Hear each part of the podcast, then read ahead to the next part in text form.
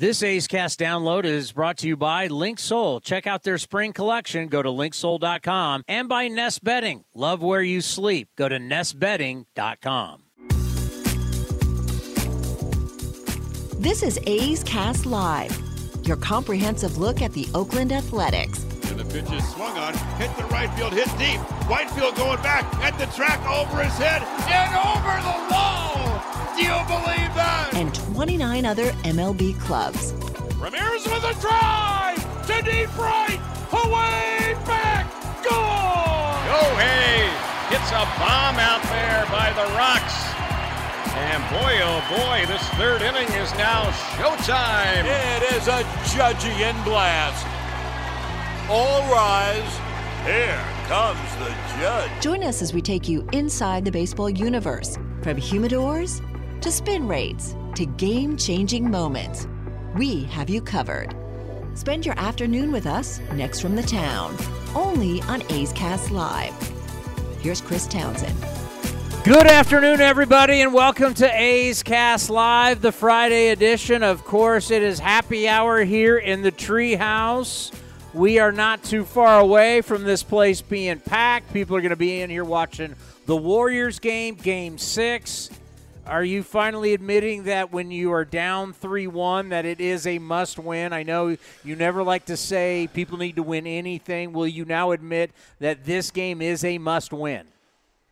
I think this might be the this might be the biggest game of the Warriors season. Well, I don't know. Last night was or the other night was the biggest one. Now this is now the bigger one. I mean, because if you don't win tonight, Season's over. season's over. So the Warrior game will be on. Tip off is what seven o'clock. Yeah, I heard someone say earlier that if the Warrior the, the game the winner of this game wins the series. What? That's Think about it. That's breaking news. Where Well, I need to go to Twitter and tweet that. if how, how that if the Lakers win the series is over, but if the Warriors win, so they're going to win on Sunday. That's that's a bold statement. Oh, the oh the winner of tonight, because then it's over. Yeah, it's over. It's over Sunday. All right. Well, it's going to be over Sunday regardless. All right, uh-huh. settle down, all you big take artists. All right, coming up here, we've got a great show for you. A's Hall of Famer Dave Stewart is going to join us coming up here at 4:15. We have a player TBD. TBD is always one of my favorites. TBD brings it. We'll say something controversial that may go viral. Player TBD can get a little mouthy. Yeah, that's true. We were, I was told it could have been Brent Rooker, but uh, it's not going to be Brent. It's not the, Rook? The guy's been on TV all week. I think we need to give him a break. Oh wow! Well, you can be D-Row, but can't come on with us. I told, well, that's because he heard he, we heard he heard that uh, I told you you wanted to break down your swing with him, and you're like, I'm not going to be the guy that ruins him. Remember we were talking about that yesterday. I was going to bring out his golf swing. I was not going to stick with his baseball swing. Dallas Braden, as we just had the anniversary of the perfect game on Mother's Day. Wasn't it weird that you're like, wait a minute, it's not Sunday? How is it just the way the dates line up? But yes, we just did. It was the 19th perfect game in Major League Baseball history, 2010 on Mother's Day. None of us who were a part of it will ever forget it. We'll talk to Dallas Braden about that. And I got some pitching things for him to talk about and it's like wow.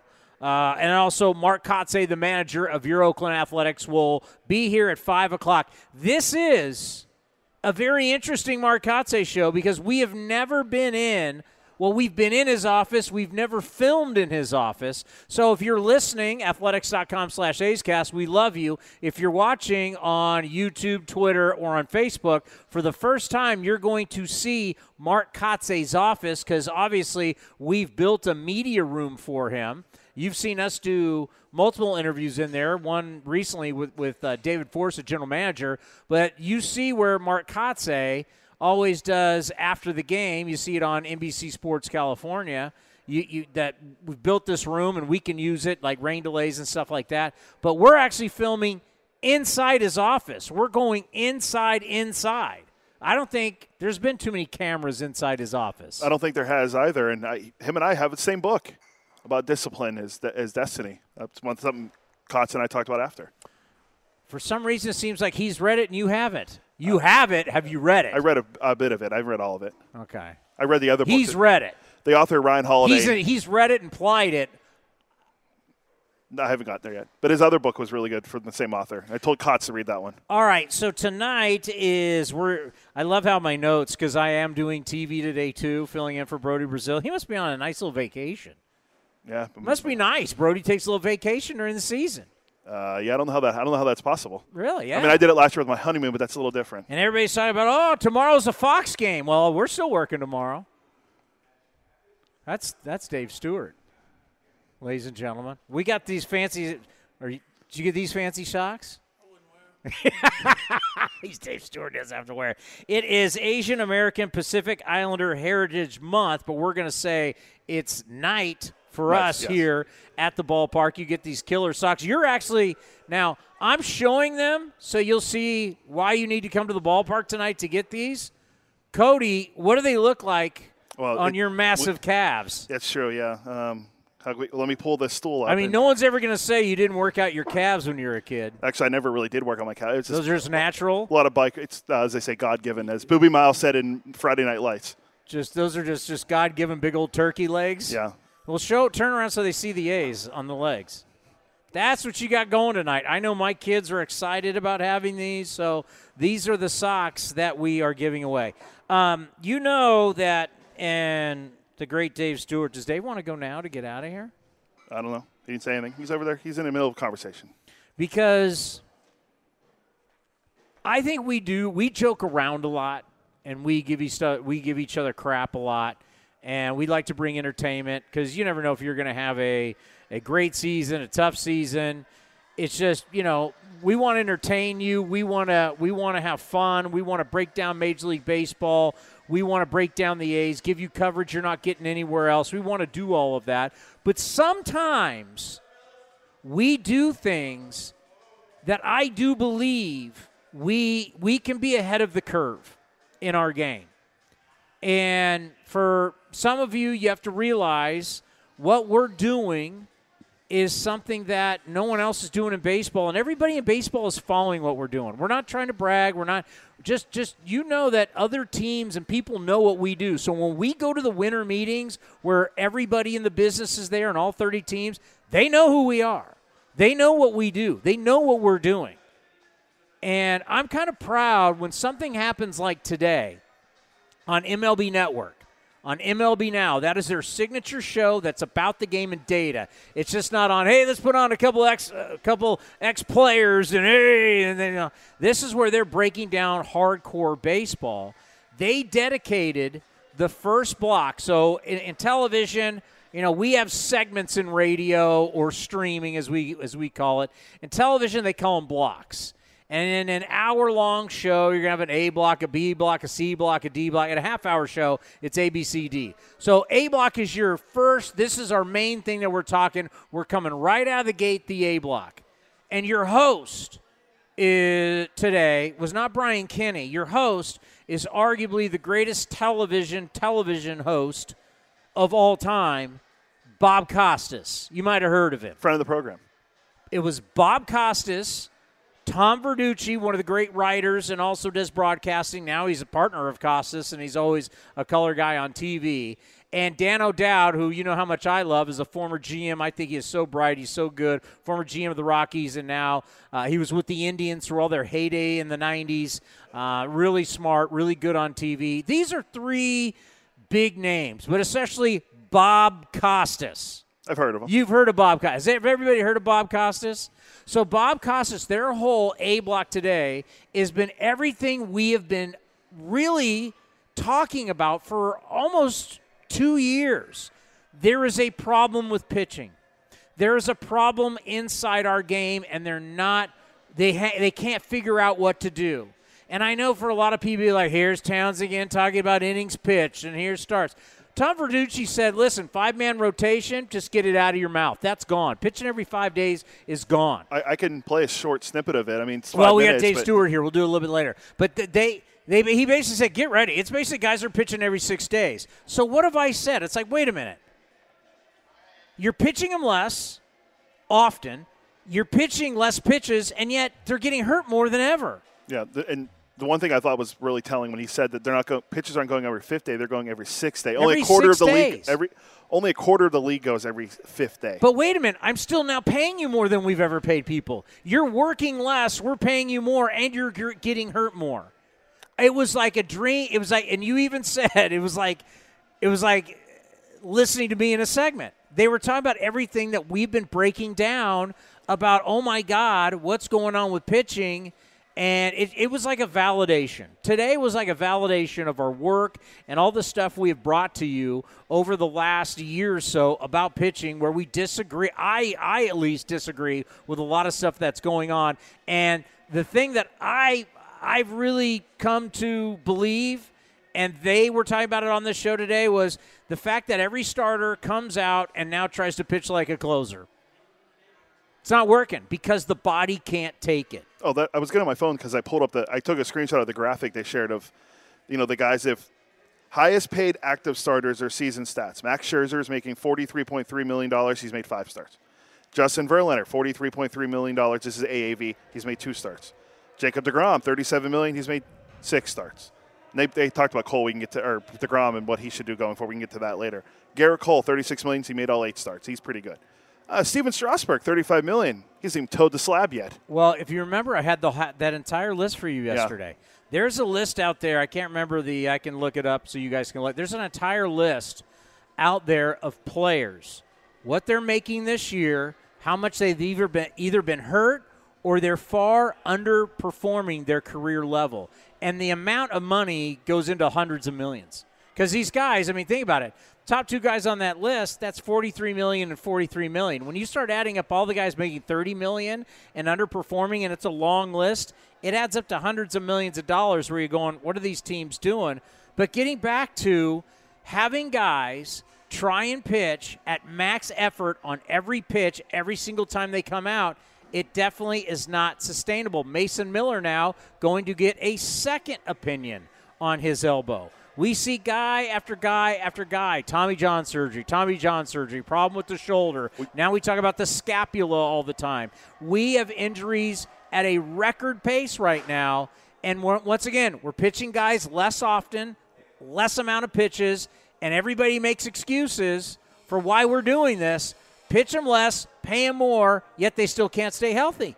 Yeah, one, another one today. Drew Rasmussen of the Rays on the 60-day injured list with a flexor strain. Already a Tommy John guy. Yeah, and, and that, they have babied him through the years, and here he is hurt again. And they already lost Jeffrey Springs, who was looking like the front runner for the AL Cy Young earlier this year, and he's out with Tommy John surgery. That's something we're going to have to talk to David Forst about next time on the David Forst show. It's like, hey, listen, how do you protect these guys? Because your strategy of not throwing them that much and and trying to not throw them – but when you want them out there, you want them balls to the wall with everything they got.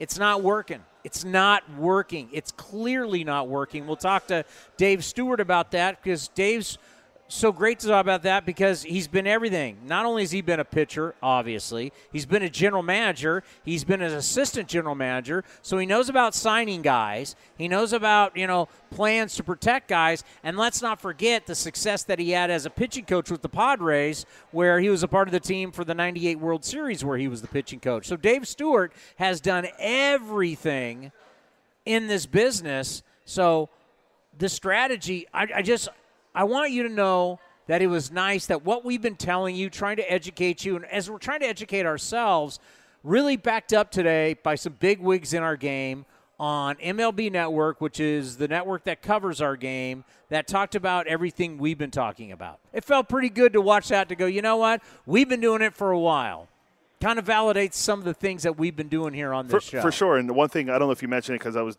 waiting to see what we're doing with our with the player. Um, velocity's tripled over the last three years. Yeah, we, we 19 to 2022 velocity has tripled. The guys that throw over 100 miles an hour has tripled since 2019. We we are more addicted to velocity than ever before in the history of the game. The radar gun. That's what Dan O'Dowd was talking about. And I'll tell you what, you know what it reminds me of? It reminds me of concussions in football.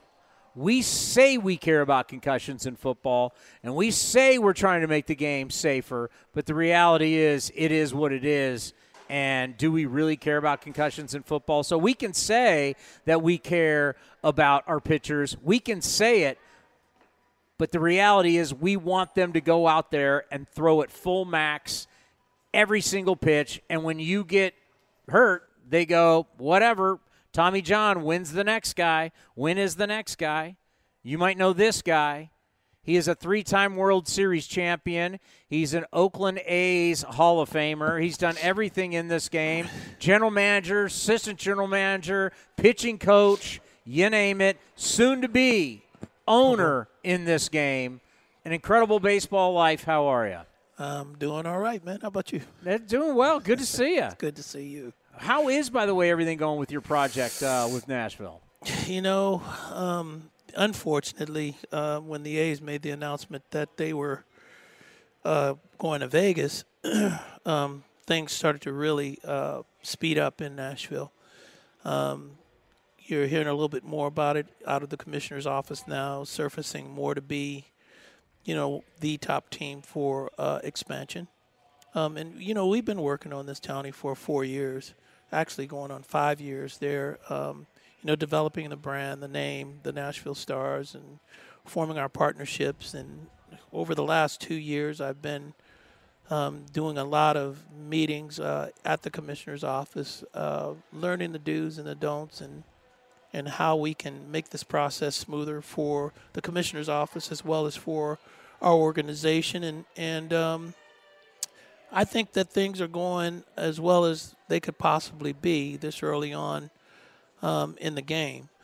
And um, you know now we just have to wait and and see what happens with Tampa. Quite frankly, it seems like we still have to see what happens with the A's. Yeah, no doubt. And then, no um, doubt. and then we can we can figure out where we go from there. But right now, I'm very optimistic about our opportunity to to be an expansion team and the and the team be named the uh, Nashville Stars. You're one of the few humans to ever play, front office, coach, be an agent and now look at ownership. It's like you you've now truly it's hard to see the entire game like that. Most people it just it just doesn't work that way.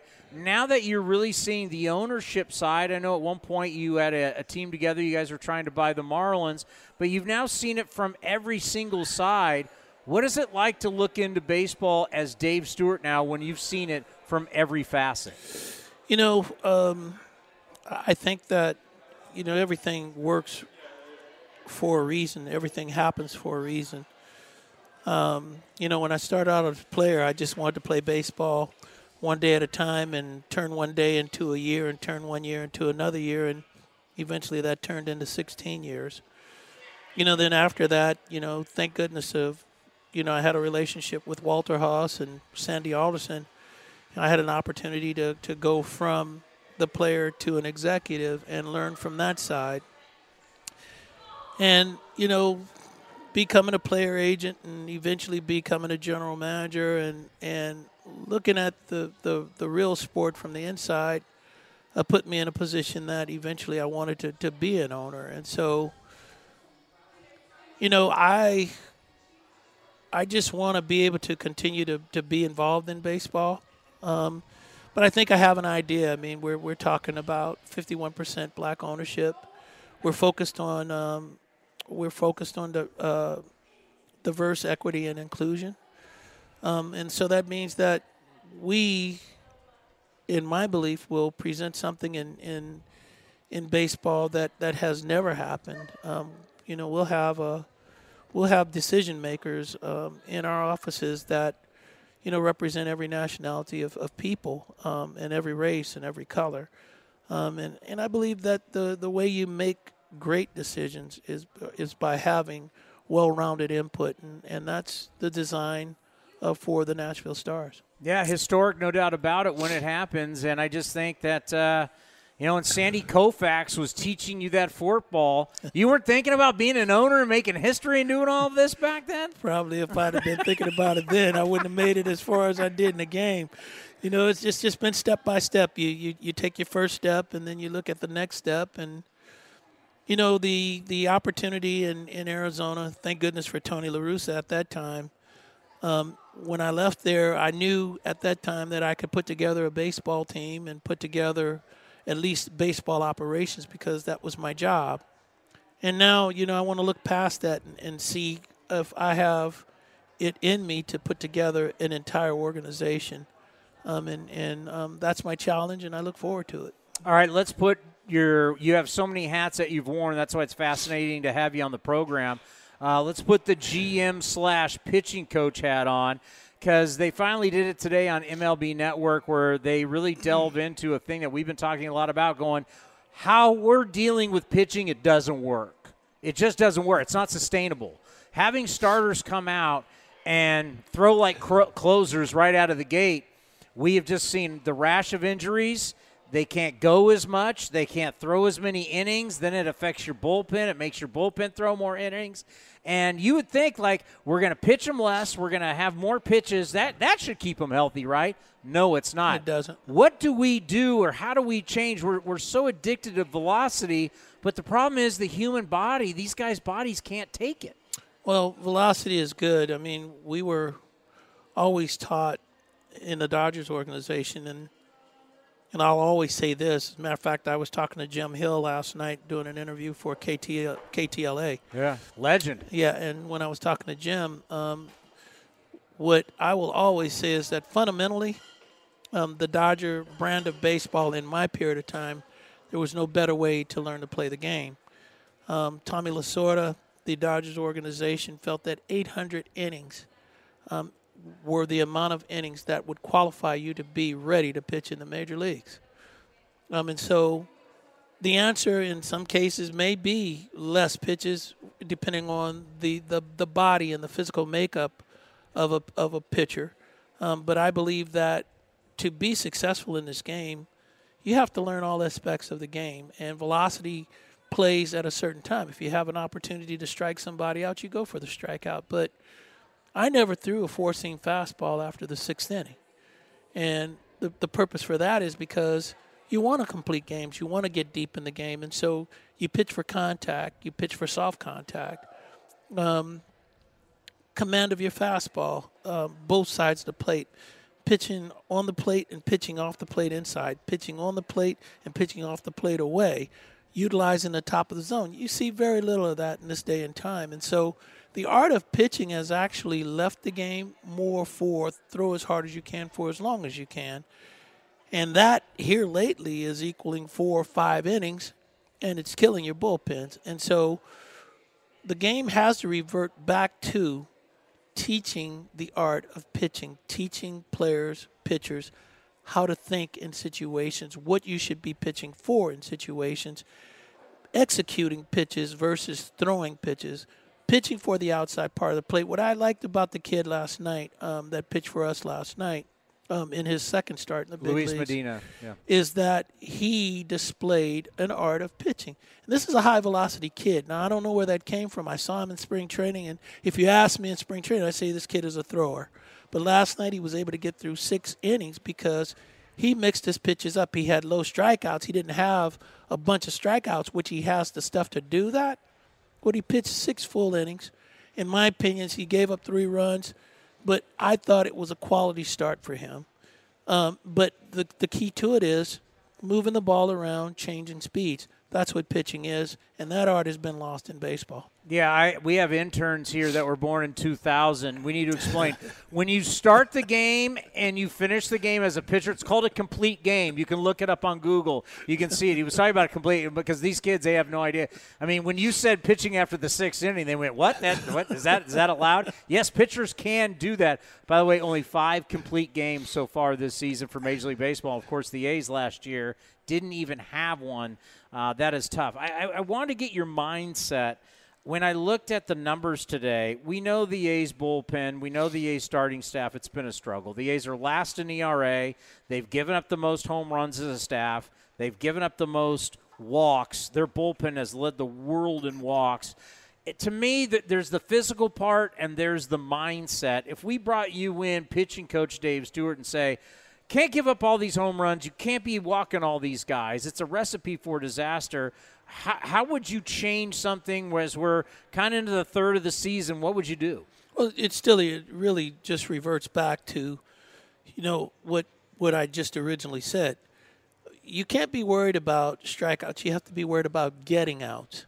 That's the art of the game. The art of the game is getting out. Strikeouts are are are, are a product of getting a guy deep into account. If you get a guy 0-2-1-2, then a strikeout is probably inevitable, and you should make an attempt to do that. But when you get to 2-2, which has always been taught to me, now what's important is to get out, not waste your time with a lot of pitches.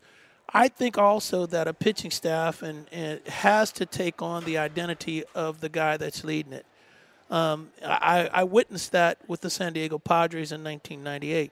I was a guy that pounded strike zone hard on the inside part of the plate, and I demanded that from my pitchers. And if you weren't capable of doing that, then I'm going to get guys here that can do it.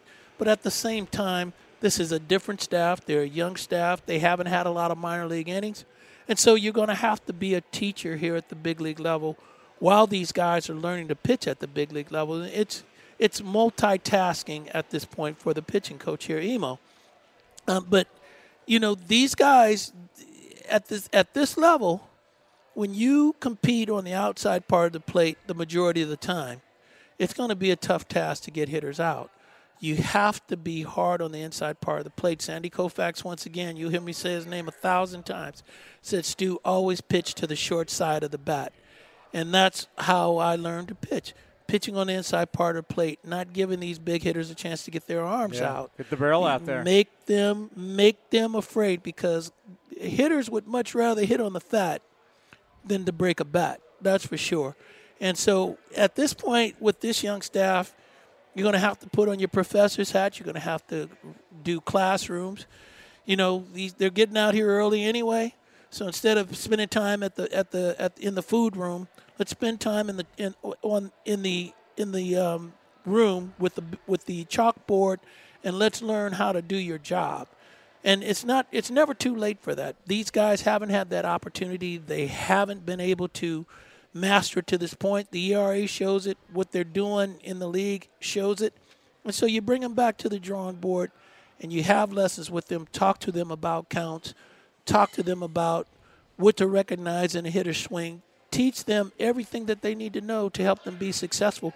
But I think the most important part of pitching is putting fear in a hitter, and the only way you do that is by pitching inside. Man, you take that cap like you did and you put it down and you like have that stare. Yep. You knew what you were doing back then. You know what? I, I learned what I was doing. I didn't know right away. I learned it.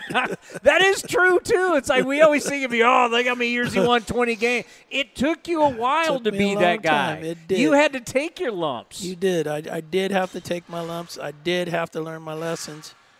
Um, but, you know, while you're learning your lessons, learn your lessons. And what I mean by that is, you know, while you're out there and you're making mistakes, try to remember the mistakes that you made so that your next start, you're in between, when you're doing your bullpen work, you can work on those things and you make those things better. Um, if you're out there and you make a mistakes, and the next game you go out and you make another mistake, you make the same mistake and you continuously make the same mistakes, then you're not growing. And you're not going to last in this league if you're not growing. As a guy that grew up right around the corner from this place, a guy who starred here, was a world champion here, you were an all star here, and then now to come back and to do television and to still walk around. I mean, it's one thing when you go to the studio. What's it like for you as, I mean, retiring your jersey? That was so special last year. You're an A's Hall of Famer, you're an Oakland kid. When you walk around and the fans and they yell Stu and everything, just what, what is that like? You know, it's uh, it's it's a it's a reminder to me that you know when I met Roy Campanella and Don Newcombe coming into um, the Dodgers organization in 1975 and Vero Beach, Cal- uh, Florida. go, Vero Beach, and and spending time with Davey Lopes and Burt Hooton and and Reggie Smith and Dusty Baker, and and then later on having an opportunity to meet Hank Aaron and Bob Gibson and you know and Sandy. Obviously, I can never forget him. But when when those types of things happen here for me at this ballpark, for that matter, when I'm walking down the street, it means that I, I did exactly what those guys did for me. They paid it forward to me, and they told me to respect the game. And if you respect the game, you'll always be rewarded. And I'm 66 years old, and it still happens for me here at this ballpark. My number is hanging up on the rafters up there. and- Pretty amazing. yeah, I mean it's it's it's it's it's an unreal Yeah. feeling when you're driving along the freeway and you look over and you see you see that hanging up there. It's it's it's just unreal, and you know I appreciate the guys before me who who groomed me for this moment in my life. Well, support Dave Stewart also from a standpoint. People can pick up merch for uh, the Nashville Stars. Is that correct? That's Let's right. sell some merch here on A's That's Cast right. Live. That's right. Uh, if I could say it, musiccitybaseball.com. Help the guy out. Get a M- little merch going early. MLB Music City. Well, uh, I'll see you a little bit later on A's pregame pre, live. pre and post, my man. This is an A's legend, an Oakland legend right here. I hope someday, after you get everything with Nashville done, that they'll truly do a documentary on your life, a baseball life, because you've done everything. Yeah, you know me, Tony. I'll probably shy away from that. But um, you know, I you know my good friend just uh, just passed away, and if you know when yeah. my time comes, if people remember me in that way, then that'll be good for me. yeah, we always, we thank you for coming on when, Yep. when Vida passed. That meant a lot to a lot of A's fans. Thank you. All right, we'll see you in just All a little bit. A's legend Dave Stewart. We got more coming up next right here on A's Cast Live. This is Chris Townsend. There are two things that are a must for me comfort and style. Whether I'm playing golf, going to dinner, I've got to have the right feel. That's why I've partnered with Linksoul, and you're going to love Linksoul. They have just released their new spring line, new fabrics for their polos, lightweight and perfect for technical performance. Linksoul also has new styles for their layers and hoodies with cool prints and seasonal colors. You know what they say in the big leagues look good, play good. Go to linksoul.com. That's linksoul.com. Streaming from the treehouse, A's Cast Live continues with Chris Townsend. So, what do you think, Dallas? Be rolling around like this today? Yeah, you got that in the bag. Yeah, You got like that, that? no pun intended. You've got that club in the bag. Sunday, we're giving this out. Yeah. I've got Belt bag. I've got four squared away. Off the top of my head, I've got four, at least four squared away. You know what the best thing about this thing is? Uh, the I'm I'm, I'm going to go with the mul- uh, is there multiple pockets? Just one pocket, maybe multiple pockets inside. Uh, you tell me what you think is the best. My wife's getting this for Mother's Day. Hey, that's what I said. Get four, right? Grandma check, wife check, two little girls, boom, Hey, honey, look what I got for you for And- Mother's Day. and the socks. That's absolutely fantastic. Yeah, well, you you know, here, here's my running joke, and everybody gets a little uncomfortable when I say this, but I always go Mother's Day. She's not my mother. Wow. Yeah, no, I'm. You're gonna. You That- are on an island. Am No bridge here, buddy. I by myself Yeah, on that one? One thousand percent. She's not my mother. I mean, Thousand that- percent. that's you, you kids. You, No. no. Nope. Oh, Nope. well, th- then I got here. The backup is I got the belt bag that we're giving away on Sunday. Um, why are you uncomfortable talking about the perfect game?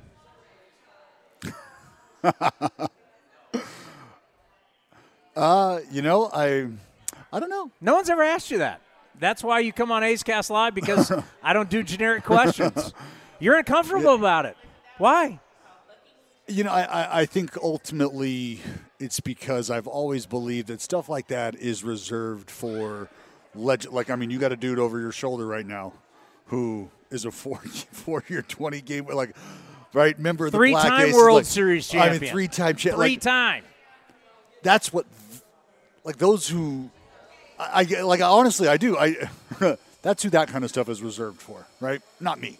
And so I, I think always having thought about that and, and when you hear the stories about cool stuff like that happening it's be, it's because the players are legendary.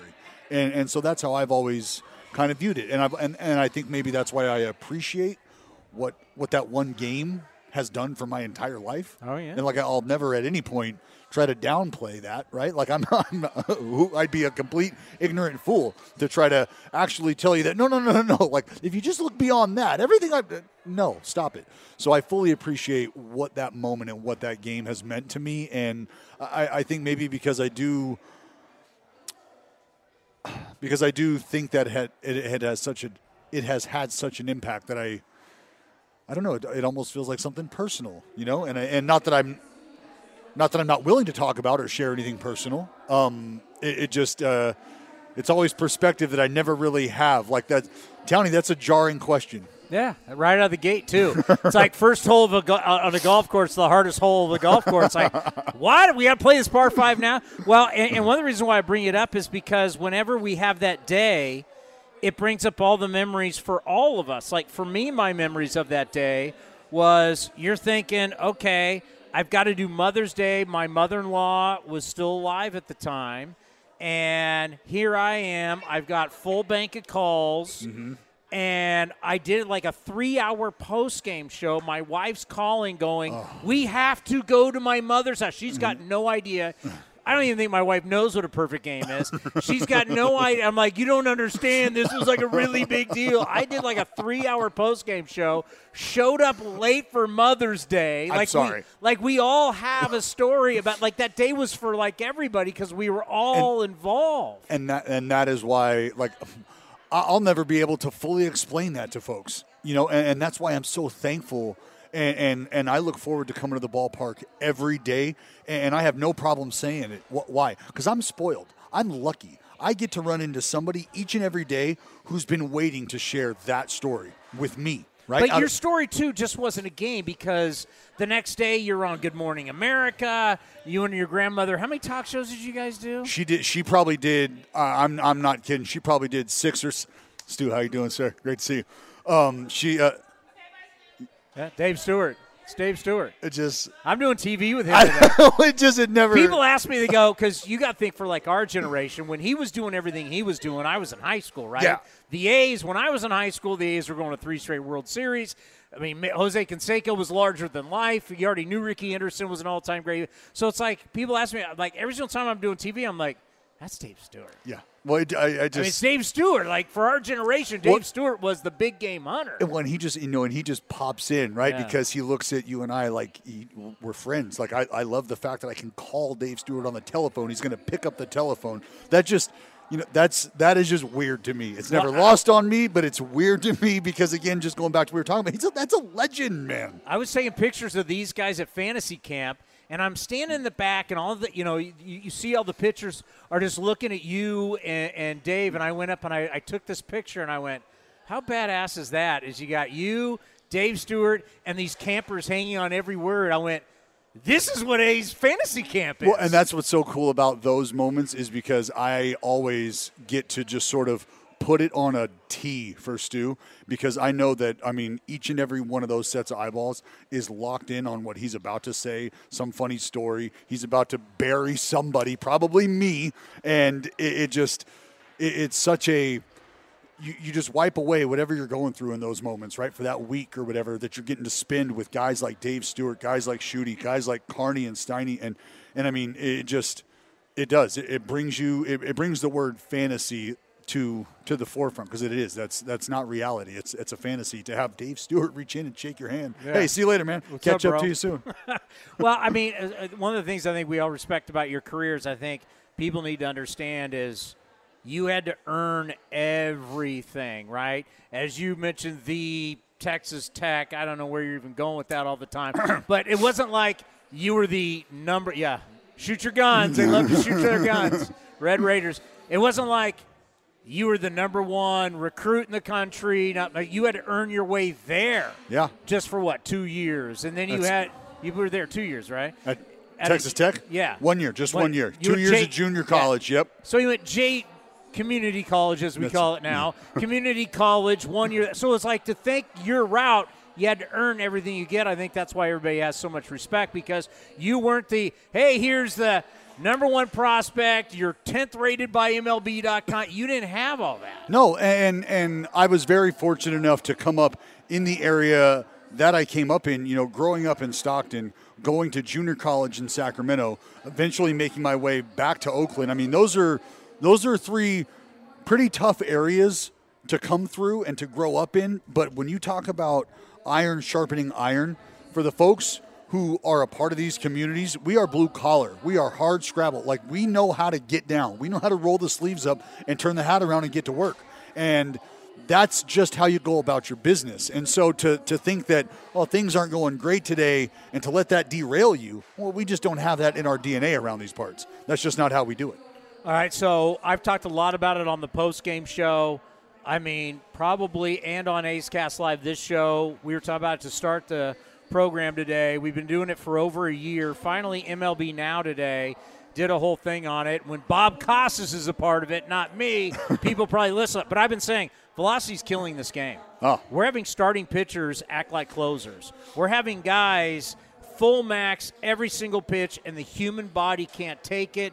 We're seeing less starts, less innings, more pressure on the bullpen. It's been at a tipping point probably more than ever right now. We've got a problem in our game. We've been chasing velocity so much the human beings their their bodies can't take it. We never talked scapulas back in the day. We're talking about stuff we never talked about before because just the pursuit to throw as hard as we possibly can. More throwing, less pitching. There's a problem. I don't know what to do. The word is maximization. And when you think about, I mean, look, we live in a capitalistic society. We are trying to maximize everything, right? Yeah. And so if I am looking to get paid as an amateur right out of the draft, what do I have to do? I have to light up the radar gun if I'm a pitcher, right? Because that's margin for error, that's projectability. Sustainability is not even a question, which is really a, a, a good thing if you're a young kid, honestly. When we're talking about the injuries that are almost inevitable, right? The way folks are speaking about them. Well, if that's the case, then I'd like to be able to maximize early. And whether or not I can sustain that or not doesn't really seem to be a worry or a concern from the industry. So let me max out early. Let me get that paycheck early if that's the way it goes. And then from there, organizationally, when you get into professional ranks, you start talking about maximizing your resources. What does that mean? That means allowing these arms to do what they do best that step on the gas, rip the slide piece, and do it until the wheels, what, Tony? Fall, Fall off. off, which is like we're all pitch until you get hurt, and Hey, then man. if you can come back, good luck. If not, it's a, it's a conveyor belt of the next guy up. Well, that's why the guys that learn how to pace themselves, and when I say pace themselves, I don't mean just effort level. I mean understanding when to put a little on it, when to not, pitchability, and understanding that that is how I get through five, six. I can't believe I'm even starting at five these days. Yeah. But that is how you get through, you know, sixth, seven, eighth inning, and, and and I've always talked about you know finishing a baseball game is a learned behavior, and you're watching Nathan Eovaldi, uh, Eovaldi, excuse me, not Eovaldi, Nathan Eovaldi, go out, and his last three outings have been phenomenal. But you're watching a guy who understands how to get deep into those ball games and how to finish those ball games. Right, just one out away, but but it, it is it's a uh, it's a crime to see the talent that we have in this game at times go down the slope that it goes down when it comes to injury. But I, I again, I always go back to maximization, and organizations are maxing out their resources and talent. The amateur players are trying to maximize their paycheck before they get to the big leagues. And I don't think you can fault or blame really any group. Well, let's talk about fellow lefty right here coming up, Sammy Spin Rate. Oh, this is pure entertainment. Huh? This is pure entertainment for me. When you know that this dude's number's getting dialed up, you, I, I literally I make a noise. Sammy spin rate because it's it's fun. It's a lot of fun. He tried he tried to sell us that he didn't know his spin rates. I mean, he might be he might be selling wolf tickets. Is what he might be selling. I wasn't a buy. So we said to Scott Emmer. Well, uh, Scott Emmer said we said Scott Emmer is PR for the Sharks. I, Scott Emmer said I, I he goes he knows his spin rate. Oh yeah, He yeah. Don't don't let. Sammy fool. you. Come on, he might be he might be a slow a slow lefty, just kind of trying to slow play it, but that ain't the case because that's ninety four with some. Well, I'll be talking to you. I'll be handing it off to you. I'm doing uh, NBC again today. Nice, nice. Yeah, well, I'm Me looking forward to it. We got a uh, yeah, the legend as well. We've got a we got a great matchup tonight. A couple southpaws. I'm ready for it. They always ask, like, what do you want to? I, I wish I could talk to you about it because they always say, well, what do you want to ask him? I'm like, well, what do you what do you want me to throw to you? What do you want me to ask you? I want I, I want you to. I mean, look, you you put it on a tee early. Question one right out of the Oh, I gate can't today. do that on TV. They'd be freaking out. You can't do that. You can't question. Like, what do you? What, it's a softball. What do you want for me to throw you on TV today? Well, see, as a as a uh, as a good color analyst, I always try to defer to my partner because they're the ones steering the ship, right? Yeah. And so I think that's probably the better way to go. Well, I always throw it to the partner, knowing he's going to throw it to you. so, what subject would you like me to start off I mean, with? I mean, look, I, I love I love the art of pitching, but I think we have a lot of exciting things, a lot of a lot of bright spots that we can hit on when it comes to our lineup right now as well. So really, I mean, you want to talk about getting on base? We got a few guys that can do that, right? You want to talk about driving the baseball? We got a few guys that can do that right now. You want to talk about guys that can play defense? I think we're seeing that. So really, Tony, it's just all about what kind of flavor you're looking for. on base. You want to get Sam in here now? Let's get let's get him. yeah, bring come him on, in now. get the lefty in here. Bring him in now. Sammy Spin Rate. Well, how are you? Good to see you again. Good to see you. How are you? Welcome. Have you been to the treehouse before? First time. First what, time. What do you think? It's beautiful.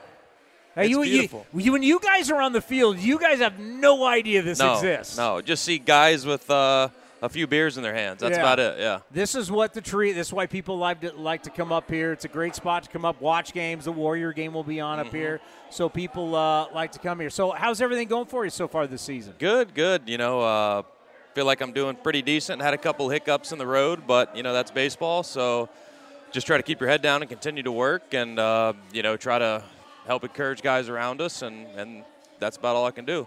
You know, it's so interesting when you are a reliever in Major League Baseball. As you say, there's going to be some hiccups, but whatever that hiccup is, you got to let go because there's a good chance you're in the very next day. 100%. Tell us how you don't dwell on things. You, you got to let the bad stuff go. Exactly, and that's and for me that's a hard thing because I feel like I'm so invested in baseball. You know, it's it's Yeah. kind of my somewhat identity right now. Uh, you know, as a lot of guys say, it may not be, but for me, I'm just very passionate about baseball. So that is the hardest part is trying to let go. And sometimes, you know, it it, it might be a hard night's sleep and uh, wake up and try to reset. But uh, you know, everyone's human. Everyone's got hiccups. So it's just the process of life, and kind of the same thing with baseball. So you have to to learn how to adapt to that and uh, just take a, another step the next day.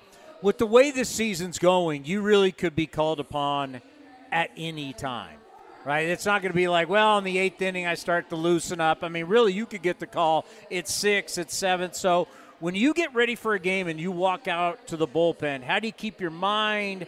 How do you keep relaxed? How do you keep loose? How do you go about a game knowing you really have no clue when you're going to come in or get the call? it's it's a little bit tougher now. Uh, being a little more established, I, I may have you know somewhat more of a role, but again, you never know. So Yeah. for me, it's you know I, I always have my plyo bands and my plyo balls, and uh, and just continue to stay loose. Once that fifth inning hits, uh, you know it's going to locker rooms over, uh, getting locked in, getting stretched out, and then just you know, you know, my trick is to look down towards the uh, the uh, dugout where I can see Emo walking to the phone, and I don't even need to look to to Mike uh, over there. So, and then you know, and then obviously the adrenaline hits right there. The nerves take a little bit over, and, and you just kind of your heart rate goes up, and you just get going, and, and you know, then it's here we go. Yeah, I try and tell everybody all the time on this show is like, hey, when you're a bullpen guy, you don't got time to run the poles, play long toss. It's like get up, go. You got to be ready. A lot of people say eight pitches.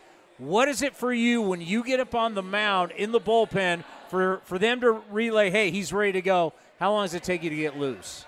For me, it's different. I just need about five, six, seven crow hops uh, off the mound, and then I'm I, I could be ready for the game.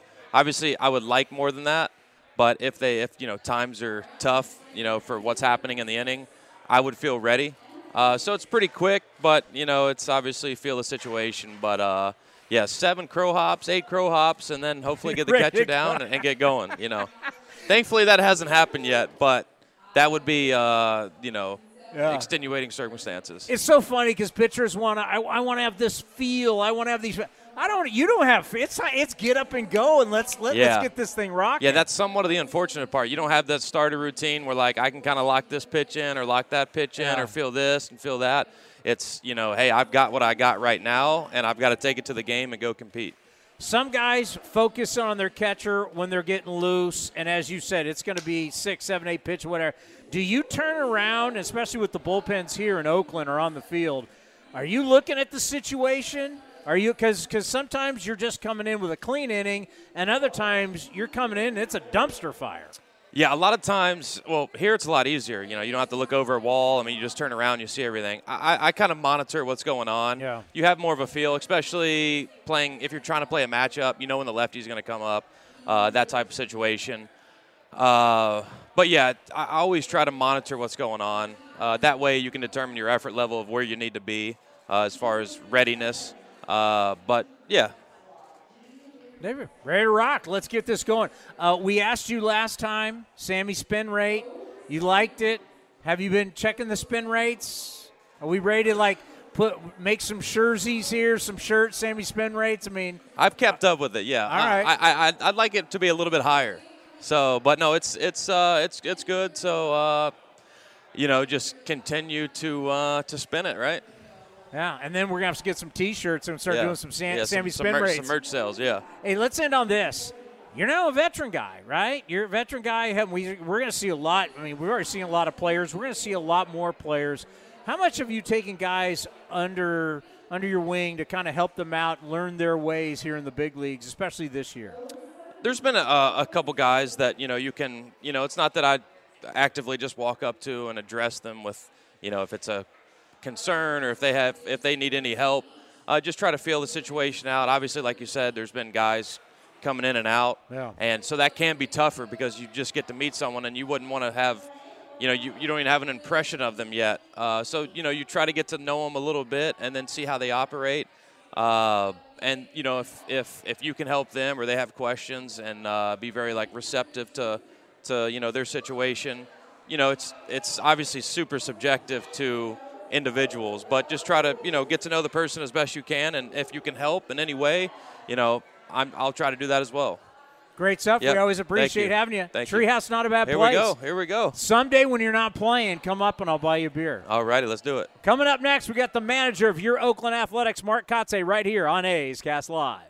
This is Chris Townsend. There are two things that are a must for me comfort and style. Whether I'm playing golf, going to dinner, I've got to have the right feel. That's why I've partnered with Linksoul, and you're going to love Linksoul. They have just released their new spring line, new fabrics for their polos, lightweight and perfect for technical performance. Linksoul also has new styles for their layers and hoodies with cool prints and seasonal colors. You know what they say in the big leagues look good, play good. Go to linksoul.com. That's linksoul.com. Streaming from the East Bay, A's Cast Live continues with Chris Townsend. Now for the Mark Kotsay Show, brought to you by NestBedding.com. Love where you sleep. Go to NestBedding.com and use the coupon code Oakland to get 10% off your entire order. We're talking about your mattress, your pillows, your bedding. Stores in the Bay Area, same deal. Check out Nest Bedding. You'll love your night's sleep. Of course, this guy sleeps on a Nest Bedding bed. Did the laundry today, Townie. Did, Did the sheets. Yep. Pulled, pulled the sheets off and, uh, you know, grinded away, getting the house ready. The family's coming up for Mother's Day. So, um, you know, had to get the house in shape. People forget about that, but like during the season, you're like a bachelor again. You're on your own. You gotta you gotta take care of everything. Well, bachelor, but without all the uh, running around externally and, uh, you know, taking care of the things that uh, that you do as a, as a dad and as a husband. And uh, it gets lonely. It does get lonely when you go back there at night and you, uh, you know, the excitement is is watching Ted Lasso or uh, one of the other, you know, Apple TV Plus shows. What's the biggest difference between Mark Kotsay's fridge now as a bachelor versus your fridge at Cal State Fullerton? Well, the, the fridge at Cal State Fullerton was full of beers, um, and the fridge here is uh, empty Yeah. because I'm, I'm I go home literally at, you know get home about eleven thirty. Yeah. I walk in the house, set the backpack down, grab a water, go get in bed, and pretty much crash. Get up in the morning, go to Starbucks, grab a coffee, head to the field or head to this office that we're in, and. Uh, you know, so there's not a lot of time spent at home, but this weekend with the family coming in, it was Trader Joe's this morning. It was getting the roses for Mother's Day. Yeah, you know, nice. like, yeah, Good job. Good job. You know, it's funny. It's the first time we're doing this interview in this office because the last time I did any interview in this office, it was with a guy named Jon Gruden. It was the uh, Raiders head coach office. So we used to do the Bob Melvin show down below. Uh, much better digs. I, I like you've done a good job with this. Well, you know, as you can see behind us in some of the family photos, but more so some of the history of this organization and the, the gentlemen that are on the wall behind me are re- a reflection of, uh, you know, what this, what the heritage is. Um, you know, the the tremendous players that have come through here, and uh, you know, it's it's easy to honor them because they're they're what we represent and what they stand for with this organization. you know it, it is my job to put a positive spin on a lot of things i mean that's we still got to cover the team and there's a lot of chaos going on away from the field there's a lot of stuff going on and i know for me like you know, for the post game show after working all day, I'll get hyped up on coffee. Let's go. I have trouble sleeping at night. So I'll take a, I live across street from a park. I take a walk around the park. I think people need to know you're you're the same way. It's not easy. I mean, it's it's you're thinking about this the minute you leave. You're thinking about this. You're thinking about it all night long. Yeah, no question. I mean, I, I get in here by 9 a.m. for the 6:40 game. I'm I'm going through, you know, players profiles development you know the guys that are in the minor leagues i'm checking in on them because they are part of our future. Uh, they can impact our future. I'm you know you never second guess but if you don't think back through the night before you don't go through the decisions you make and trying to put these guys in the best you know spots for success. And you know it's a grind but it's a grind that i signed up for and it's a grind that i want to see through. And i'm, I'm hopeful that um, you know we can get this thing turned around. There's talent in this locker room as we talked about, you know, it's it's difficult uh, to stare at the wins and losses. Um, you know, at this point in the season, um, there's still a lot of season to to play.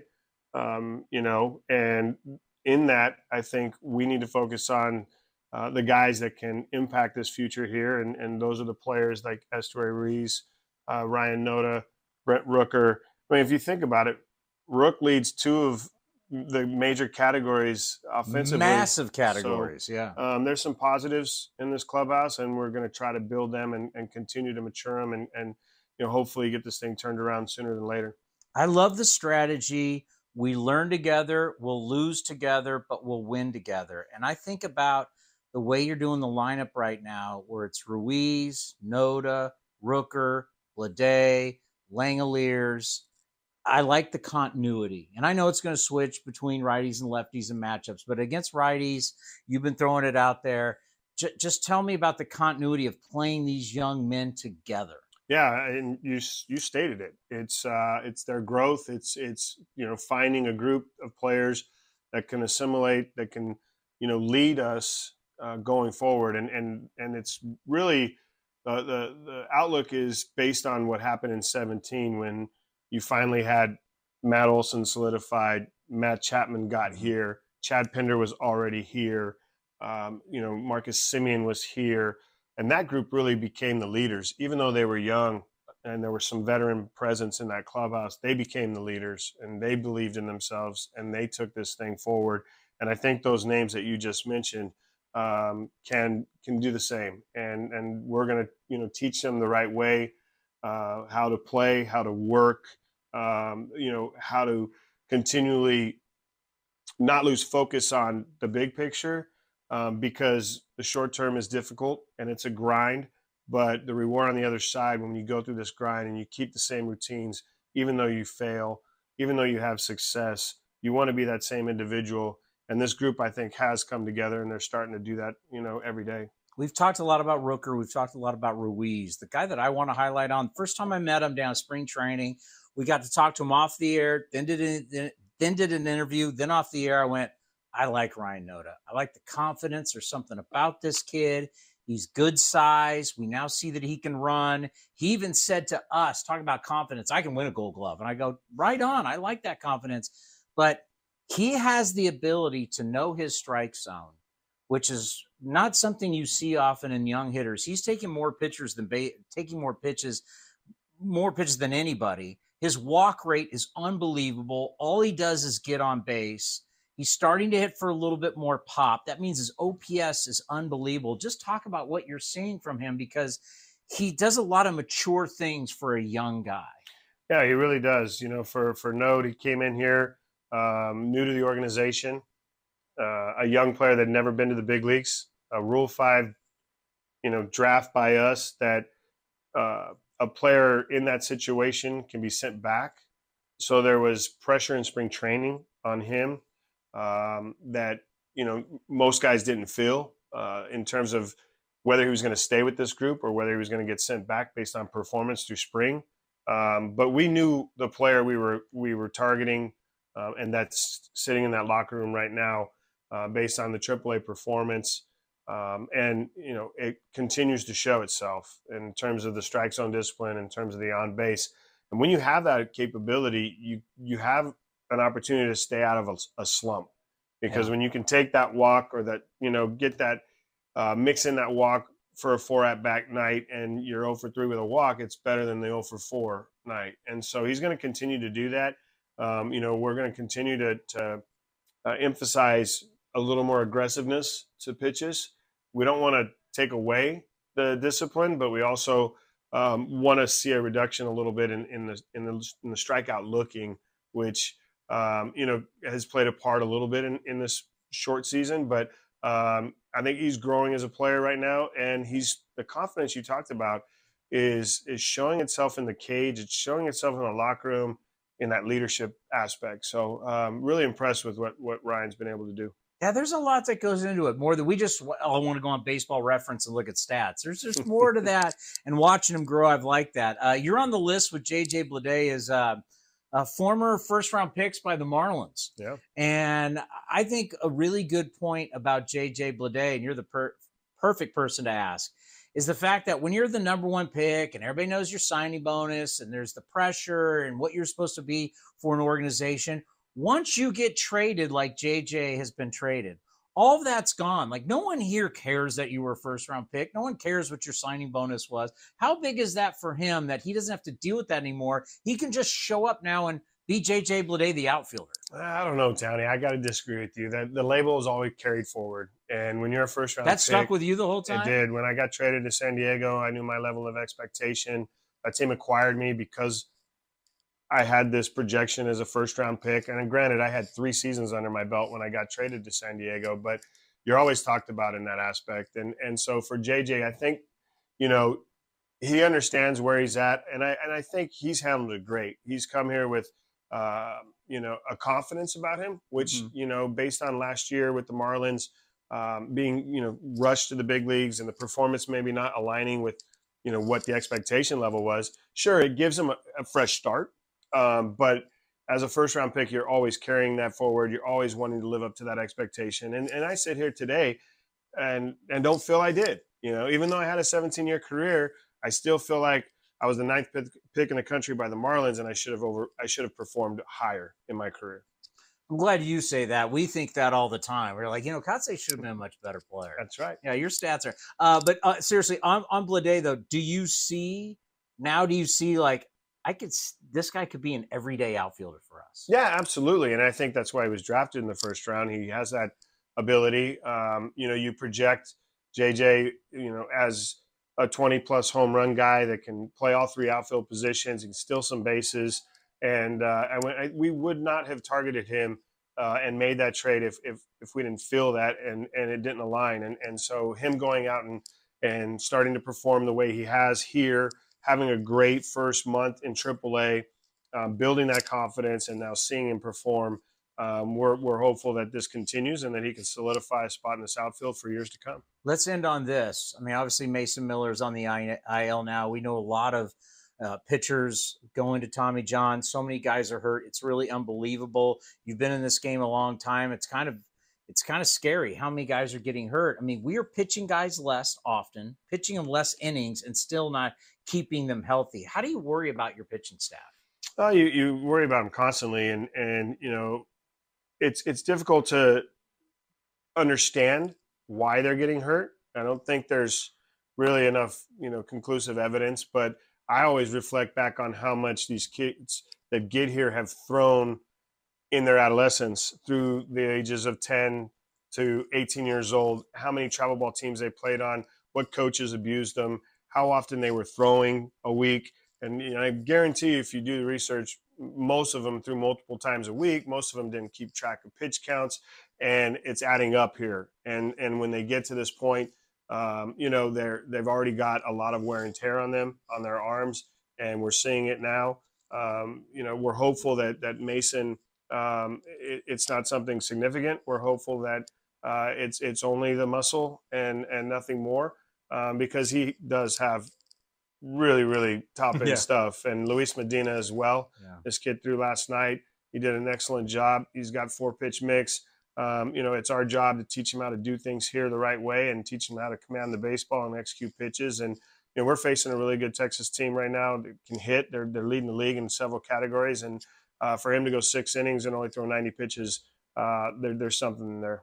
Well, thank you for uh, allowing us into your office. This is cool. Yeah, I want everybody to be a part of it. So um, this is where I work, and uh, and I'm hopeful to stay around for a little while. And uh, have fun with the family, and uh, tell your wife Happy Mother's Day. I will. Thanks. That's the Mark Kotsay Show right here on A's Cast and A's Cast Live, brought to you by NestBedding.com. Love where you sleep. Once again, go to NestBedding.com or their locations in the Bay Area. Use the coupon code Oakland to get 10% off your order.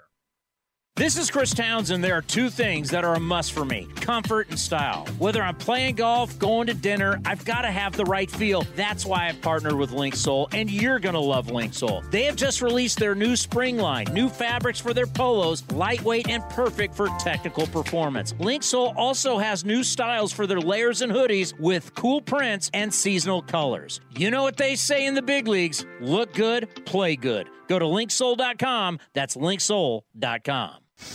A's Cast Live continues from the town. Here's Chris Townsend. How about a look at Kotsay's office there? That's something that we get uh, we get a lot as we got some fans rolling in here to the treehouse. You know, the thing that has to definitely change. We're crunching some numbers today.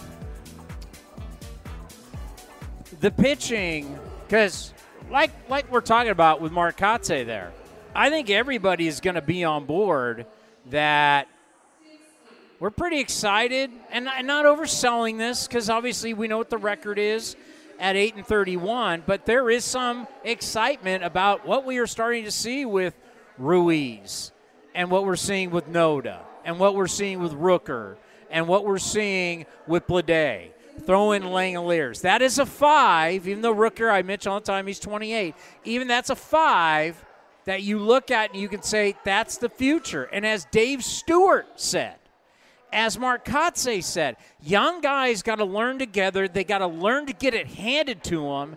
And then they start to learn, oh, okay, this is how you do it. And then you start to learn how to beat other people. And that's why I've talked about how don't worry about the actual, and it's hard to say this, and it's hard for me to say this. Don't worry about the actual record right now because you're just going to beat yourself up. Worry about are young players getting better? Because I couldn't sit here right now. I'd have to, but I would have a hard time going, well, thank God Tony Kemp's leading off. Thank God Aledmys Diaz, Jesus Aguilar, like the older players that, that, that's been played. Yeah, and the lineup was out today, and I know Aguilar's in the lineup because it's a lefty-righty matchup. Yeah, I but, get it. But, I get it. But I but I get where you, I totally understand where you're coming from. You talk about the excitement with Ruiz, and we were crunching the Well, numbers. it's like we talked with Kotsay. We understand when it's going to be a lefty righty, it's it's going to be a little different. But I mean, right now you've got Ruiz is every day. Doesn't matter who's playing. He's going to be leading off, uh, batting third. Rooker every day. I get that.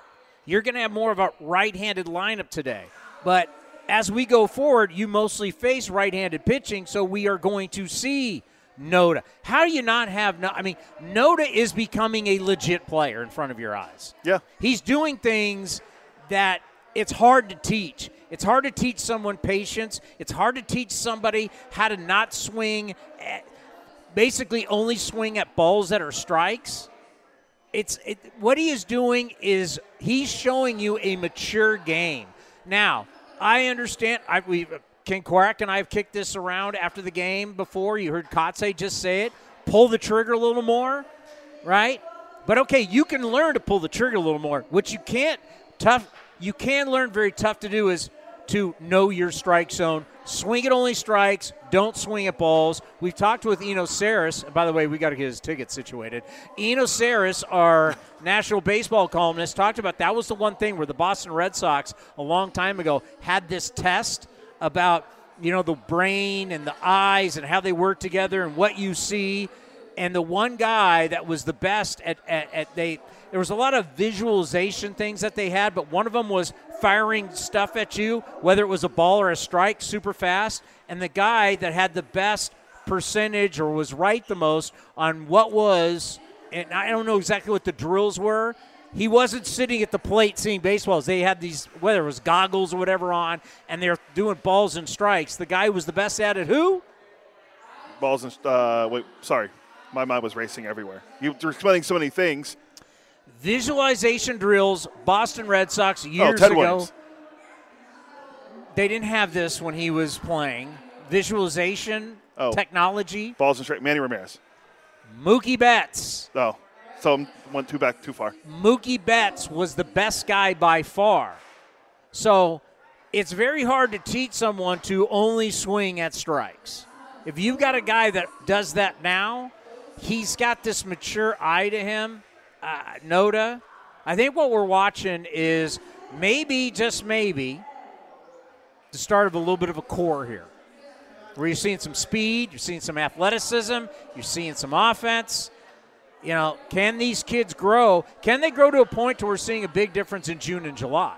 Yeah, and you mentioned, I mean, with Noda, we'll start there with him. He has walked 27. We talked about his walk, his walk rate or walk percentage yesterday, which is the best in baseball. He's walked 27 times. That's fifth in all of Major League Baseball. I mean, Juan Soto, mean, he has more walks than hits. So, but he has but 36. the walk but percentage rate at 21.8, we will round it up here. In, ba- I know baseball loves their point whatever. Yeah. Uh, we rounded up to 22%. He's got the best in baseball. The Yeah. best in all of Major League Baseball. There's 30 teams, there's all these hitters. This guy's walk rate is the best in baseball. out of all AL qualifiers, I don't know if you saw this. I'm sure you did.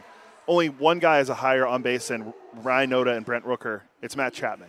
So it goes Chapman at 425, Rooker 424, Noda a rookie at 423 in the American League. Yeah, overall in baseball, Rooker and Noda are fourth and fifth. I mean, what does that tell you?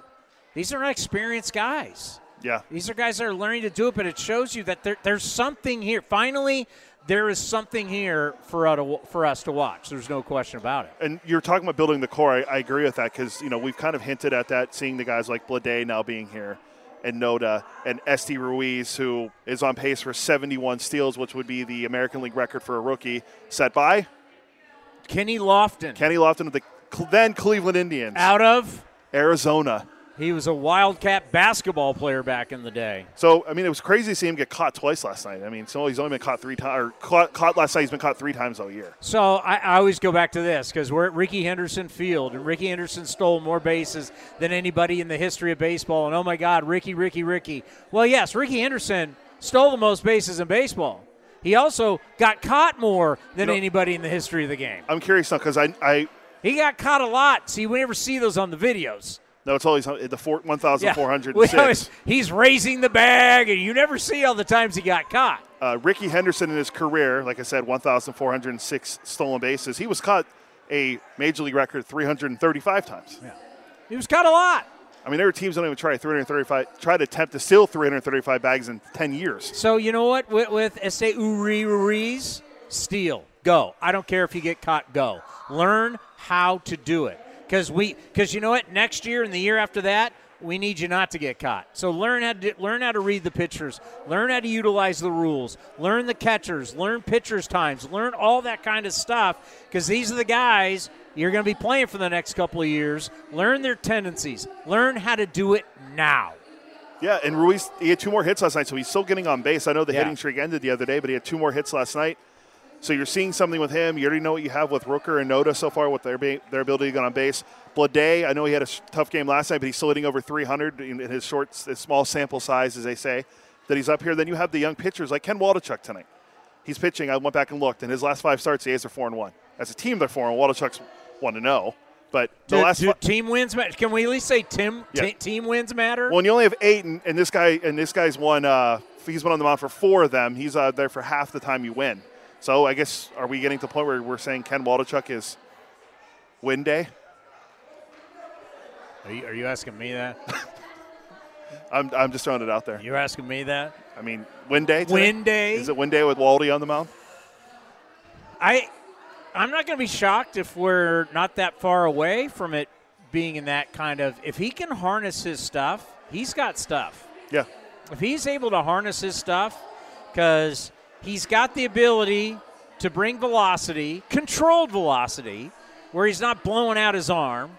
He's got the big sweeping curveball, and he's got the he's got the changeup. He's got a lot of different ways. We talk about the tunneling where the ball's coming like this, and there's a lot of versions of way the ball will break, change, fat. I mean, he's got a lot of different things to throw at hitters. He's got the arsenal, he's got the weaponry to be able to be successful. Now, what he has to cut down, like we saw his last outing, was the six walks. The six walks led to 114 pitches. And now that we're all freaked out about pitches, you got to cut down on the walks because walks, high pitch counts means you're going to be out of the game pretty fast. Yeah, and I went back and looked. If you look at his first two starts, he was 0 2 with a 14.54 ERA and he allowed seven home runs. Since then, his last five, he's 1 0 with a 4.94. I know the ERA is still high, but it's better than the 14.54. He's only he's struck out 24 guys in 27 and third, and he's only allowed five home runs. He has 14 walks over that span as well, but he's pitching a lot better. He's pitching deep into games, which is the A's have needed. They have seven quality starts all year from the starting pitchers. Marcus Stroman has seven by himself. And, and the fact that we think quality starts are weak.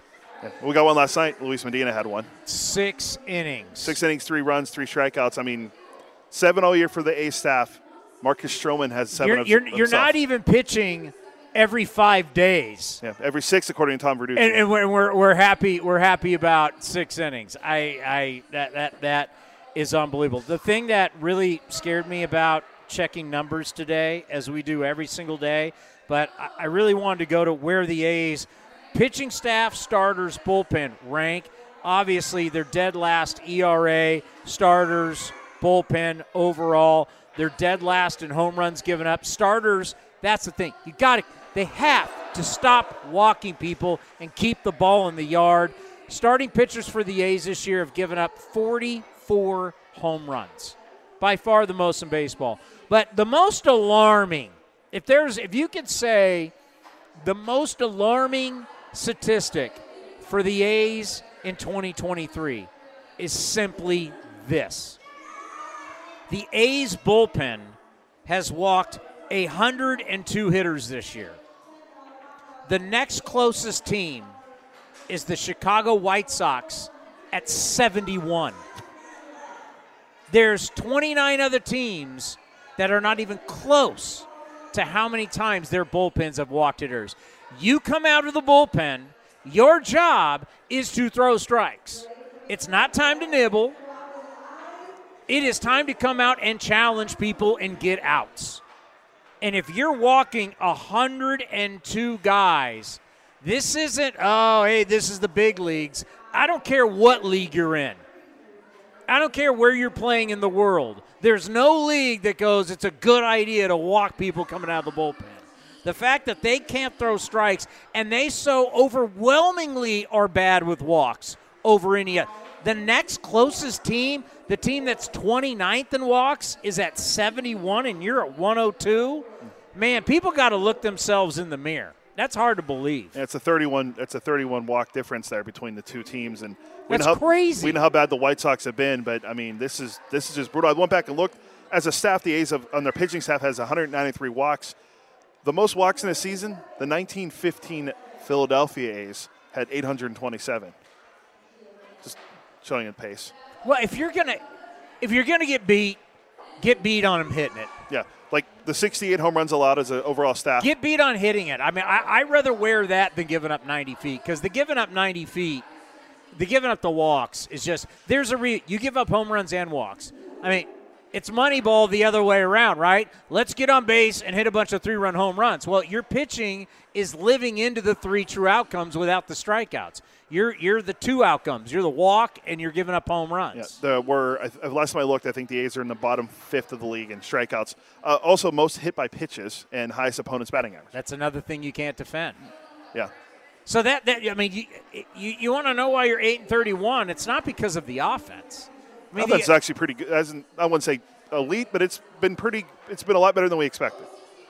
Far better. Yeah. I mean, shut out for the fifth time last night, but the offense has been far better than it has been, and, and, and or what you thought it was going to be. Now Texas comes into tonight. You know, you got to give the Rangers a lot of credit as they overhauled their front office. They overhauled their team. You remember last year when the A's were actually in Texas. You know, you're talking about the president got fired, president of baseball operations, Jon Daniels got fired. You're firing the manager. You're firing everybody. You go out. I mean, who would have thought they would be able to bring Bruce Bochy back? Who would have thought they would have that kind of opportunity that Bochy, you know, would even want to go to Texas? Because we, we, we looked at Texas as, really? But now you're starting to see it with the money that they've spent and what they've done with pitching and bringing a bunch of pitching in. And even though their top guy, DeGrom, still not healthy, it's been a dramatic change. And right now, Texas is kind of doing – everything well. And the guy they got going tonight, Martin Perez, this guy has loved pitching against the A's. Yeah, I have the numbers. I, uh, Perez, they won, the Rangers have won five of his seven starts this year. They've scored 51 runs in those starts. Texas has a very good offense. Texas is one of each of per, uh, Perez's three starts versus the A's last season. He allowed just two earned runs in 20 innings across three outings. He's 1 0 with a .90 ERA in that span against the A's. Uh, he's been a revolution for them, a revelation for them since last year. Because remember, he went signed the deal in Boston. Well, if it was a revolution, yeah, that's uh, we're or talking it's about a revolution. Yeah, we're talking about spin rates now, huh? Huh? We had Sammy, Sammy Spin was already here. Sammy spin rate. He knows his spin rates. I'm not buying. He doesn't know his spin rates. Quickly, let's go over this again before we get out of here. We got the Sox. We got the Sox for tonight. So if you're able, if you're listening out there on A's Cast, if you're watching on Twitter or YouTube, we got the we got the Killer Socks tonight. Come out and see us. Asian American Pacific Islander Heritage Night. It's Heritage Month, but we're doing tonight. And then of course on Sunday, tomorrow, what are we doing tomorrow? It's a special ticket Groot bobblehead giveaway. Groot from uh, Guardians of the Galaxy. The third movie just came. I have not seen it yet. Because it is a Fox game tomorrow. That's right, FS1. Uh, we will be A's cast only tomorrow. Correct. No NBC Sports California. And then we've got the belt bag for Sunday for Mother's Day.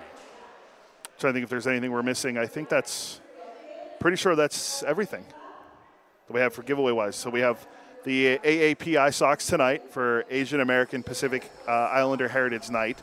It's Heritage Month, but we're doing it. We're celebrating the night tonight. Groot giveaway at the, the special ticket By the way, tomorrow. the bag has so many different compartments for for you to put whatever you want to put in here. I dig the little pin, the little A's pin on here. I know if you're listening at home, you can't see it, but that's your fault. You could be watching it. Um, it's a pretty cool bag. Ste- I- step in, step in the giveaway ups.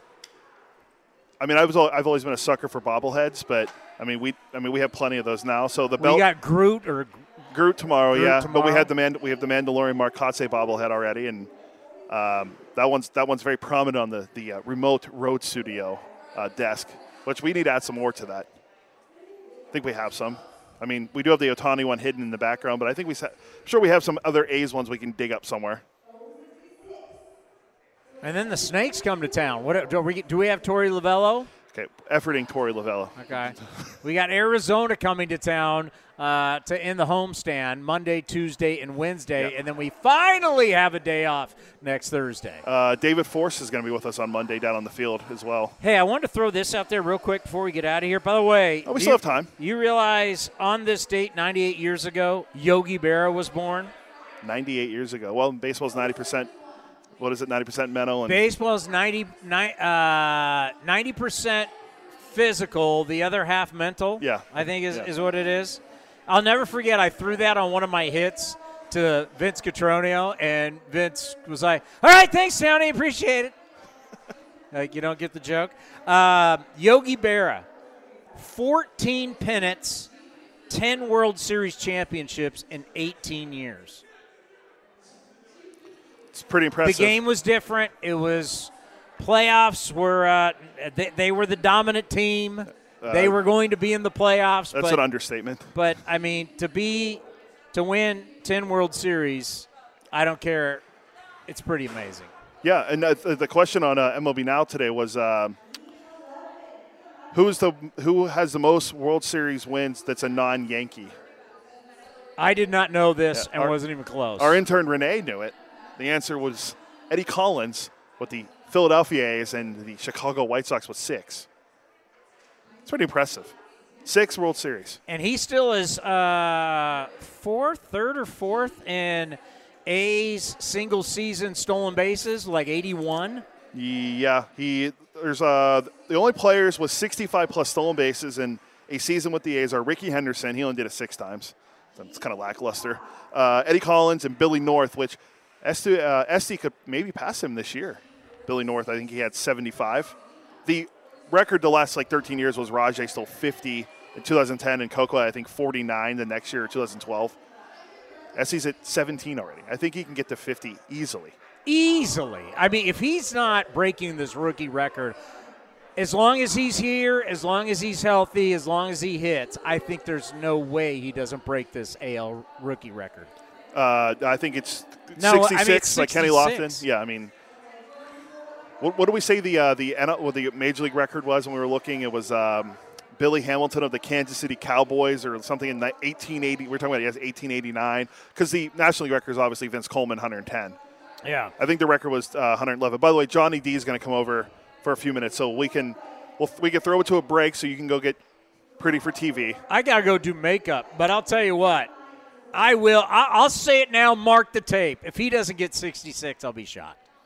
Well, that's I'll be shocked. I feel like that that could be a hot take, but I feel like that's not hot take mark the tape enough for this program. Oh wow! Now you saying the Yankees? Your your your Mariners uh, not making the playoffs and you having to buy me another dinner. How's that? Is that a hot take? Where are the Mariners? Hold on, do I have? Yeah, are the Mariners right now? Where are the Mariners? When I said, yeah, I'm not buying the Mariners. Mariners are Mariners are 18 and 19. Hey, they're hovering. Yeah, they're under 500. He had them winning the World Series. I said, I'll bet against that. Uh, didn't, didn't say World Series. Oh, you were hot to trot on the Mariners. Uh, always special to have Dave Stewart come by. Uh, thank you to Dallas Braden. Did you see me throw a little fast one by Dallas Braden? About the perfect game. No one ever asked him that, and he never really wants to talk about it. But for all of us who experienced it, it's like part of our fandom. It's part of like if we worked around it, it's like one of the cool thing. Well, one of the you know what's one of the cool days on your job? Well, it was Dallas Braden on Mother's Day throwing a perfect game. Yeah, for sure. So it's just not his; it's ours. Yeah. It's all of ours. That's how A's fans feel. 13 years ago. What was it? Uh, Mother's Day was it the 10th? So I mean, we played it. We played the game on A's Cast, leading into A's Cast Live the other day when we were on the road. Yeah. Uh, special. I remember watching it on the East Coast. I was still in, I was in college at the time. I mean, now we're really dating ourselves. And Sammy spin rate, Ruby Lopez birthday, so she's getting a little shout out. All right, Johnny D is going to be in, and uh, we will see you Monday. We'll see you on Monday. Thank you, everybody. Coming up next, Johnny D and the Commander right here on A's Cast Live. This is Chris Townsend. There are two things that are a must for me comfort and style. Whether I'm playing golf, going to dinner, I've got to have the right feel. That's why I've partnered with Linksoul, and you're going to love Linksoul. They have just released their new spring line, new fabrics for their polos, lightweight and perfect for technical performance. Linksoul also has new styles for their layers and hoodies with cool prints and seasonal colors. You know what they say in the big leagues look good, play good. Go to linksoul.com. That's linksoul.com. Streaming from the Treehouse, A's Cast Live continues with Chris Townsend. Well, no. Again, this is always my favorite part when it's not Tony. It's myself and you, Johnny. Thank you for hustling over here. You re- looked like you ran a marathon to get over here. Yeah, I just wanted to make sure I got here. I kind of got directions. I'm still getting a feel for it, so I, I got got some directions, and uh, I was able to able to find my way here, and I'm going to get uh, some some directions back. So yeah, I'm not the best with sense of directions as it is. So Well, I mean, I know it took you a couple minutes to get over here. You got pregame to do. A's Total Access coming up in about 15 minutes. Yeah. You're going to hear from Sam Moll, Dallas Braden.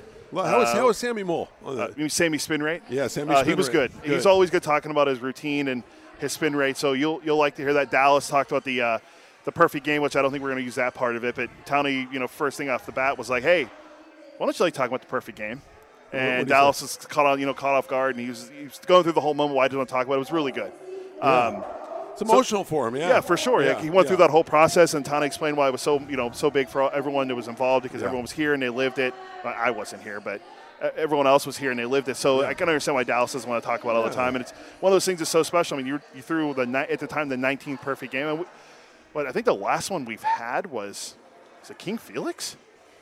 I think King Felix might have had 2012. Uh, wow. So we have not had one since because we the bunch in a row. Remember, it was Dallas and then Philip hum, Philip Humber, right?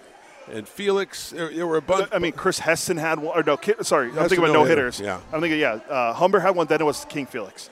we have not had no hitter No. yet this year in MLB, correct? Is that Uh, that is correct. Okay. Uh, has that, who came? Well, Mason Miller had to. Yeah. had- he was close. Yeah. Uh, yeah, we haven't had one. We only, I mean, we only had five complete games. So, I think the most recent one. If I, I mean, I could have missed one in the last week, but Mitch Keller had the most recent. He had the shutout for the Pirates last week. yeah. Five. Wow. I mean, Well, there's. yeah, it's. You know, I, we're, we're going to see one. We're going to see one. You know, we are. I mean, yeah. I mean, every year we I feel like there's some guy that comes out of nowhere. I mean, who thought Mike Fiers was going to throw one when there was the light bank one out, and Right. there's a you know an, almost a two-hour delay here at the Coliseum. He throws one. Then Manaea has one the year before against the Red Sox. I feel like no hitters that you know when we had the year the pitcher kind of coming back because of you know sticky stuff and all that, and, and they finally adjusted it. And there was a good article by Tom Verducci in SI today about how that crackdown's actually really worked, and you know all the batting average numbers are going back up. At They're going back up, but I, I, I was surprised that I mean they're going up a little bit, but but the, the average batting average is like three points up, maybe like Yeah. a 293, 296, like or, or on, on balls hit and play, it's 243, right? It's 240, it's 243 up from 239 or whatever, but. Um, the, the, the BABIP, if you will, Yeah, yeah. that's up a little bit. batting too. average balls Right, put in play right, for everyone who doesn't yes, know BABIP. Yes, yeah, yeah. so we're a very analytical program here. Yeah, we like to we like to use those yeah, numbers. We try. I'm, But- learning. I'm we're all learning it. Yeah, I mean, I'm a big OPS plus guy. Don't tell me about your OPS. I need to know your OPS plus. OPS I need, plus, it needs to be adjusted. Right. Uh, so tonight, Martin Perez against Yeah. Ken Waldichuk. What are you expecting to see out of Waldichuk? Well, I think Waldichuk, you know, uh, you got to give him a lot of credit for what happened last time. 114 pitches. I love the fact, and we talked about it, the fact that they, they let him go, and and he, he did a great job. Look, he walked six and still did not have his good stuff and still got the win. He battled in that game. So that, that was a good sign. I think that could propel him a little momentum. He knows the coaching staff. He knows that Kotz has confidence in him to keep him in there for that that period of time. And, and look, he's going against a really tough left-hander, Martin Perez, who's starting to get starting to get it as he gets older. His best year was last year.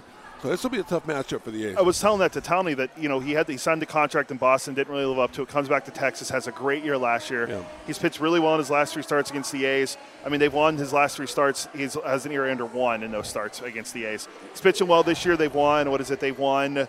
Uh, five of his seven starts this year, and they've scored 51 runs in those games. Now, Ken Waldichuk, you can use this for pregame. On his last five starts, the A's are four and one in those games. Half the A's wins have been in Ken Waldichuk starts. That's awesome. Love so there, so there you go. Um, it's a is it win? Are we going to call win day every time model Waldichuk's day. on the mound? I There mean. I love last it. five games, we're not talking about a small sample size anywhere. I'm kidding. It kind of is, but still, he's one and oh. zero. Their team's four and one. He's pitched a lot better from those first two starts. We had the Yeah. ERA over 14 and a half. Yeah. So he's starting to look better. He had the 114 pitch outing, which I'm surprised we're throwing him out there. I know I thought everyone's arm fell off after that many pitches. That's the running joke. So I'm looking. I'm hopefully we can see improvement from him going forward more because these starts have been great. Texas has a very good lineup, and Yes, they do. Yes, and- they do. But the A's have a good top half, and I know it's lefty righty matchup now with Aguilar's in the lineup today. So we'll see if they're able to get to Perez. But yeah, we may see the 2023 A's debut of one Zach Neal. He may be in there tonight. I don't know if he's going to get get get the call tonight or tomorrow. He'll be in there at some point. So. Pretty exciting, uh, exciting stuff. Zach Neal, seven years, almost to the day. Yesterday, seven years that he made his uh, his A's debut. So yeah, I. I, yeah, I remember we were going over that because I knew you said you know him very well, and I, it was cool. And, and hopefully we get to see him, and then we'll, you know, we'll, we'll effort to get him on A's Cast next week. I Yeah. mean, we're, Oh, we're- he's all over it. He'll be we'll- all over I'll it. make sure we ask David Forst about him, and you know, Yeah. and and we'll try to get Zach on because it's a great story. And pretty cool. You can go home again, right? I mean, that's pretty cool. Like it just gets the call up. You I always, mean, we're, we're, seeing what Texas and Mart, Martin Perez. That's right. I mean, you can go, you right. can go home again and have and revitalize your career. And by the way, how about the voice on Martin Perez, right? Singing the, the, the Venezuelan national anthem before a game against the Houston Astros on March 8th. Got a beautiful singing voice. He actually, if it wasn't going into baseball, he would have gone into singing. Like he's that good a singer. Oh, wow, I didn't So, even know that. So yeah. look, see, I told you about Waldichuk. You told me about Martin Perez. There we go. There so, we go. Johnny, thank you. Hey, thank you. You got Yeah. pregame to do. Yep. You'll hear from Thanks, buddy. Sam Moll, Dallas Braden. Is anyone else I'm missing? Those two are the big ones. Uh, oh, Scott Emerson. With, Oh, with. Ken, with, Scott with, yep. with Ken Korach. Okay, So yep. A's Total Access coming up here in 10 minutes. That's going to be it for Johnny D. That's going to be it for us here from the Treehouse. Uh, very busy, very uh, packed, fun time. We'll be back on Monday at 4 o'clock for A's Cast Live from the field. Uh, David Forst will be with us. Hopefully, we'll get Torey Lovullo, our good friend from the Snakes, Uh, because he's a great guest and a good friend of the program. And a former A has the great story about how he was cut on his birthday by Art Howe and and Sandy Alderson. So hopefully we'll see him on Monday. But that'll be it for A's Cast Live. Thanks, thanks everyone for watching and listening. And Johnny D will be coming up in nine minutes with A's Total Access right here on A's Cast and the A's Radio Network. This has been a presentation of the Oakland Athletics.